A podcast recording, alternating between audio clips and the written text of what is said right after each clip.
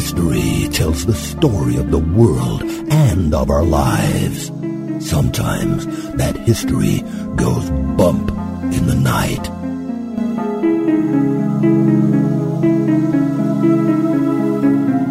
Broadcasting from the center of oddity and the supernatural in Central Florida, it's the History Goes Bump podcast.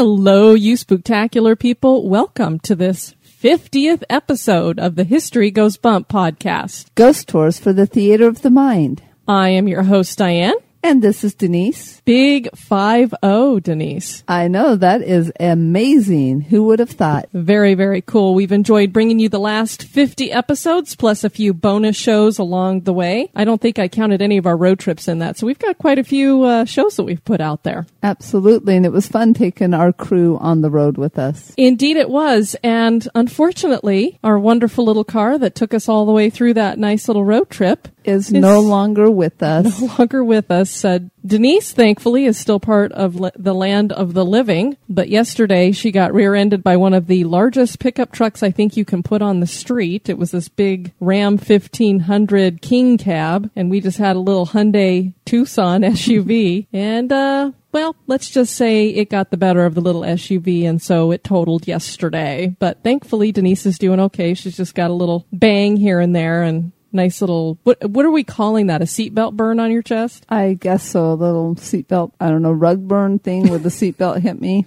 Yeah, so thankfully she's doing okay. And I told her that I think there were some angels bracing because I really, the, for the amount of damage that was on the car, it should have been a lot worse. So I will be somebody who will tell you that a Hyundai Tucson is a very well built car. It took the impact pretty well. Uh, yes, it did. Well, on today's show, Denise, we've got another one of our fabulous urban legends.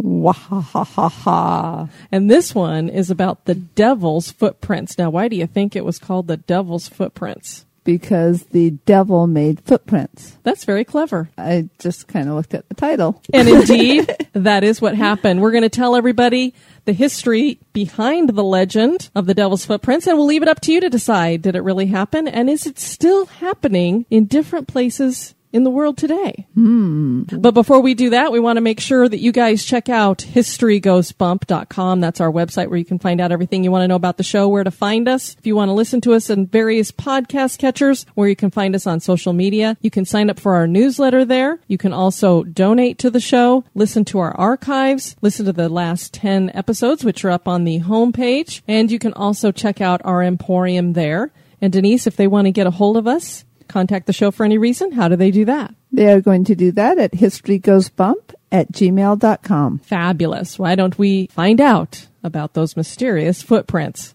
That sounds like a good idea, Diane.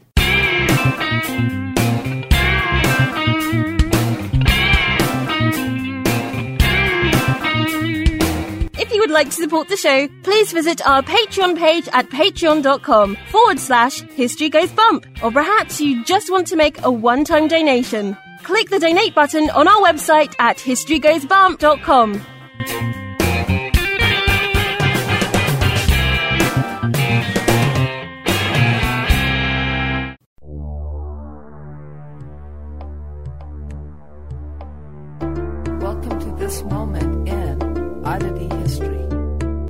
Can islands just disappear? There's been a debate for some time over a rough sandbar near Kent.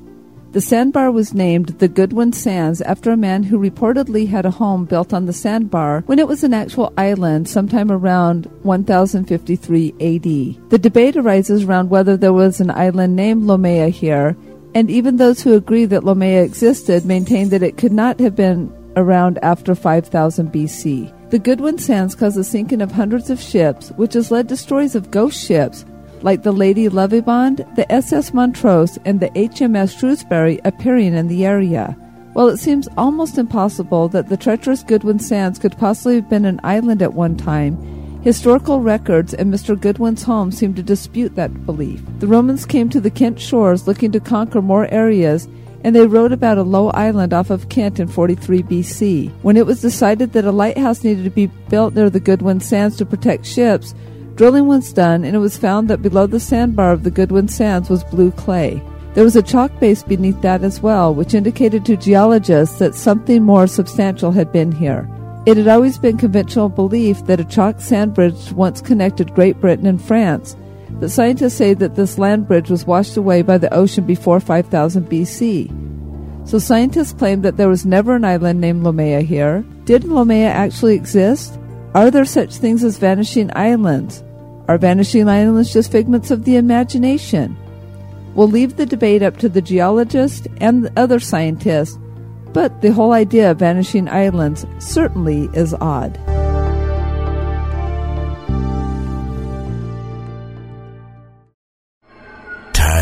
The lights. The party's just getting started.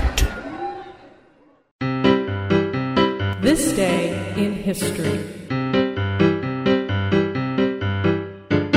On this day, June 14th, in 1777, the Grand Union flag is replaced with America's beloved Stars and Stripes. The Grand Union flag was the first flag designed and used by the colonists. The flag had several names, ranging from the Congress colors to the Cambridge flag to the First Navy ensign. The flag had the infamous 13 stripes, representing the 13 colonies, that would carry over into the new Stars and Stripes design, and those 13 stripes are still present on our modern day flags. In the left upper corner field, the Grand Union had the Union Jack, that is the flag of Great Britain. This signified that the colonies were British owned. When America pushed for independence, it only made sense to remove the Union Jack part of the flag. It was replaced with a blue field and a circle of 13 white stars, which represented the 13 colonies again.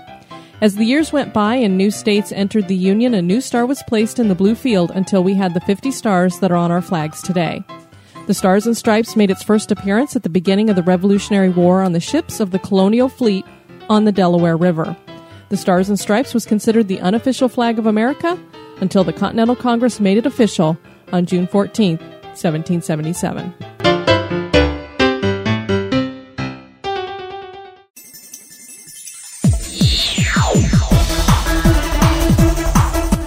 Listening to History Goes Bump.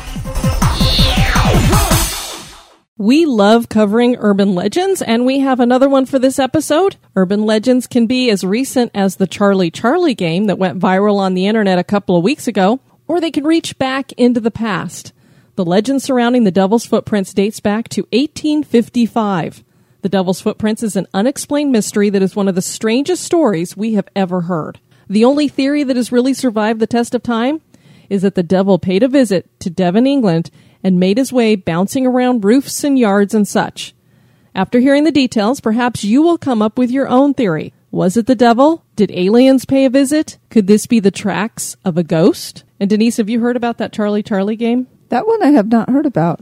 This one I hadn't heard about either, but it went viral a couple weeks ago. Apparently, Charlie is supposed to be a Mexican demon. Go figure. Wouldn't you think his name would be Carlos? Carlos or Juan or something different, yes. I guess what they do is, you know, those hexagonal pencils that we used to have in school? Do they even make those anymore? Like the Number kind of two flat pencils? ones. Oh, the number two ones? Yeah. yeah, I think they make those. Yeah, and so they're they're like shaped like a hexagon, so they're they have the sides on them. It's not just a round pencil. Well, anyway, you're supposed to lay out this square piece of paper, and then you write. You have like a a cross in the middle of it, and then in each of the corners of the paper, you have like yes, no, maybe. It's like a magic eight ball kind of thing. And then you stack the pencils in such a way that they're like one pencil stacked on the other. And then you're supposed to say, you know, Charlie, Charlie, can you come and play or something like that? And then you ask him a question, and then the pencil's supposed to move around to whatever the answer is. But of course, a lot of people have said, well, there's this thing called gravity, and when you put those two pencils together in that way, gravity tends to pull the pencil in a certain direction. But I guess there's a bunch of videos all over the internet with people trying this and scaring themselves silly and screaming and running from the room because, you know, a pencil happens to fall over or something. And of course, Denise would say, Don't tempt the spirits. bingo. the county of Devon in England is known for shores that are both sandy and cliffs, a mild climate, agriculture, and tourism. As is the case with all places, there are some dark spots in Devon's history. The Prayer Book Rebellion occurred in 1549. This was yet another European religious war that erupted after the Book of Common Prayer that featured the theology of the English Reformation was published. The book was seen as an attack on the Catholic Church and an angry uprising ensued. German and Italian mercenaries were sent to calm the revolt. Several battles were fought, and in one incident, named the Clyst Heath Massacre, 900 men were bound, gagged, and had their throats slit in the space of 10 minutes.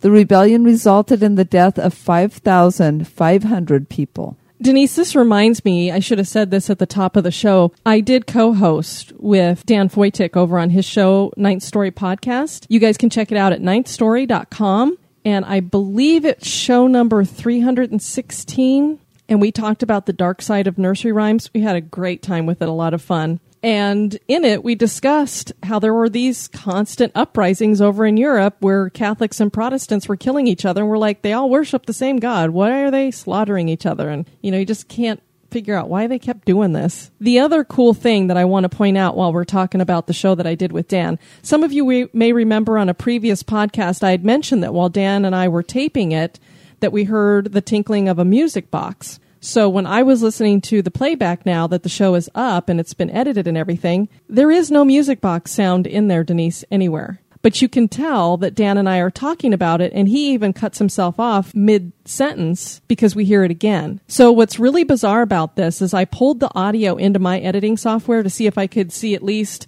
for people who are aware and have used editing software, you know, the sound waves make these lines that go up and down and they're real tight if you have the you know everything tightened up. So i was going to see is there any indication of a sound wave in there? And there's nothing. It's completely blank in the places where neither one of us are talking. So what makes this so bizarre is not only did the software not pick it up dan's recording what he's doing but we both heard it in our headphones and we were in two different states. So how that happened i don't know but we both swear we heard it. We heard it twice, and when you listen to the end of the show, you can hear us talking about it, but you don't hear any sound. It's it's weird.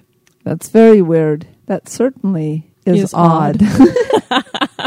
Another dark spot in Devon's history occurred on February 9th, 1855. The people of Devon went to bed on February 8th and awoke to a surprising phenomenon. A heavy snow had fallen while they slept across the entire county. In the snow were hundreds of hoof like tracks that seemed to belong to only one two legged upright creature. The footprints were in single file trails that stretched up to a hundred miles. They extended from Exmouth to Topsham. The trail crossed the River Exe to Dawlish and Teignmouth. Some reports had the footprints going as far south as Totnes and Torquay. Even stranger than the distance covered is what the cloven prints seemed to walk across or through. The prints not only appeared on the ground, but they went up walls as if the creature was Spider Man. The prints crossed roofs without the assistance of ladders. They went up and down fences. Some of the footprints' trails stopped abruptly as if the creature making the prints had disappeared. There were prints that stopped at walls, and rather than climb the walls, the prints started up again on the other side of the wall, as if the creature just passed through the wall. There were cloven prints on either side of the Exe River, as if the creature walked across the water. Some witnesses claimed they saw a short, devil like figure. The footprints appeared again a few days later with the same results. The Weekly Dispatch reported after the incident, quote, Panic caused by the appearance of the devil in Devonshire. Considerable sensation has been caused in the towns of Topsham, Lympstone, Exmouth, Teignmouth, and Dawlish in the south of Devon in consequence of the discovery of a vast number of foot tracks of a most strange and mysterious description. The superstitious go so far as to believe that they are the marks of Satan himself, and that great excitement has been produced among all classes, may be judged of from the fact that the subject has been descanted, as though from the pulpit. It appears that on Thursday night last there was a very heavy snowfall in the neighborhood of Exeter and the south of Devon. On the following morning, the inhabitants of the above towns were surprised at discovering the footmarks of some strange and mysterious animal, endowed with the power of ubiquity, as the footprints were to be seen in all kinds of unaccountable places on the tops of houses and narrow walls, in gardens and courtyards, enclosed by high walls and palings, as well as in open fields. There was hardly a garden in Lympstone where these footprints were not observable. The track appeared more like that of a biped than a quadruped and the steps were generally eight inches in advance of each other. Though impressions of the foot closely resembled that of a donkey's shoe and measured from an inch and a half to, in some instances, two and a half inches across. Here and there it appeared as if cloven, but in the generality of the steps, though shoe was continuous and from the snow in the center remaining entire, merely showing the outer crest of the foot, it must have been concave. The creature seems to have approached the doors of several houses and then to have retreated, but no one has been able to discover the standing or resting point of this mysterious visitor. On Sunday last, the Reverend Mr. Musgrave alluded to the subject in his sermon and suggested the possibility of the footprints being those of a kangaroo. But this could scarcely have been the case as they were found on both sides of the estuary of the Exe. At present, it remains a mystery, and many superstitious people in the above towns are actually afraid to go outside their doors after night. End quote. I think I might be a little bit leery of going outside if I thought there was something running around out there. Yeah, I mean, this thing obviously can go anywhere it wants to, and kangaroos is a lot different than cloven hoofs. It is kind of strange when you think of the area, but I guess apparently they did have some kangaroos. It wasn't really a zoo, but it was a, a garden area that apparently they kept them in and they had escaped. Yeah, but still, cloven, and they said the, the size that they said they were is very much smaller than kangaroos' feet. Exactly. Plus, I would think if you've got trails of kangaroos within their tail have some kind of effect on something. Mm, this is true. And again, they can't walk on water, they can't go through walls, they can't go through no, and up on a roof. Yeah. But obviously, these people were terrified, and with good reason. Had the devil really come to visit, or was this some kind of hoax? After all, we have found out in recent times that crop circles in many cases were hoaxes. But circles have been unexplained, and it would have seemed footprints are the same thing. It would be really hard for a human to have made these footprints, and the ones that climb walls and fences would be impossible. So a hoax seemed to be ruled out, and really, why would someone bother with such an elaborate hoax? And this, of course, is back in 1855, where you don't have television and YouTube and all your social networks where, oh, I can make a sensation. So it just seems like if it was going to be somebody who was hoaxing this, plus a lot of the reports said it was 100 miles in distance. That's a long ways for somebody to walk in a night. Oh, yeah, definitely in a night. Although, you know, hoaxes were pretty popular back then, as, as in like Nessie and. That's true. Other theories were suggested. It was suggested that donkeys could have made the marks, and that could be the case with those found on the ground, but on the roofs. And again, they're thinking this was a biped, not a quadruped. So was it a donkey that was walking on his hind legs? It was a donkey that escaped the circus. Something. An experimental balloon had broken free from the Devonport dockyard, and some people thought that a couple of shackles dragged below the balloon could have caused the prints. But how did the balloon keep from getting tangled up in something? And why was no balloon ever found in the area? Hopping wood mice have been blamed for the marks. When they hop from spot to spot, their movements and their tail cause a hoof like mark. Could it all come down to hysteria or false reporting? Perhaps people saw strange prints and imagined something really incredible happened, Although to have mass hysteria cross into some devil like being crossing roofs and walking up walls seems a bit much.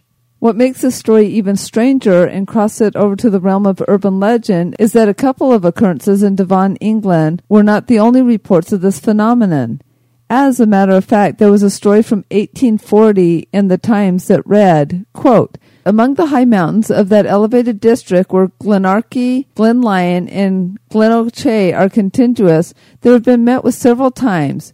During this and also a former winter upon the snow, the tracks of an animal, seemingly unknown at present in Scotland. The print of the foot in every respect is the exact resemblance of that of a fowl of considerable size, with the small difference, perhaps, that the sole seems a little longer or not so round. But as no one has had the good fortune as yet to have obtained a glimpse of this creature, nothing more can be said of its shape or dimensions, only that it has been remarked from the depth to which the feet sunk in the snow that it must be a beast of considerable size. It has been observed also that its walk is not like that of a generally of quadrupeds, but it is more like a bounding or limping of a hare when not scared or pursued.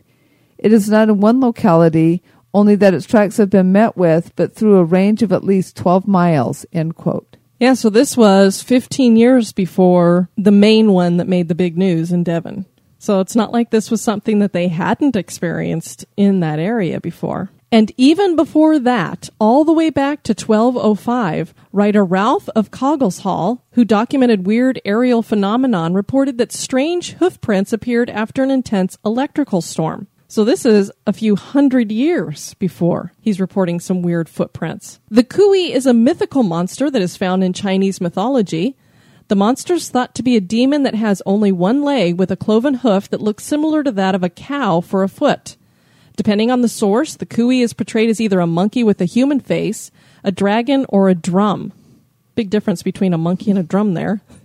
And a dragon and a drum. Fierce electrical storms heralded its presence. There were also mythical human beings that were one legged with a foot big enough to give them shade if they laid on their backs and raised their foot above their body. These creatures were called sciapods. There were claims that sciapods actually existed in India. The Chronicles of Narnia, Denise, even features a sciapod in it. That is just, you know, amazing. You wonder what, what in the heck. Because, again, it could be a hoax, but that's a pretty elaborate hoax. And it didn't really, you know, it occurred one other time a few months later, and then that was it. Yeah, because that's the other thing. It's like, what was that all about? Why didn't? Why haven't we had more occurrences over the next century? Yeah, because that's why we indicated that crop circles had been proven to be hoaxes in many cases, and they had people show you how they were doing it. But it's continued to this day. So these crop circle hoaxes continue to go on. So why didn't this continue to go on? I don't know. Maybe it's too hard to walk 100 miles in a night, so they gave up. No, I'm just kidding. Especially, I mean, I'm assuming they'd have to be in some kind of weird.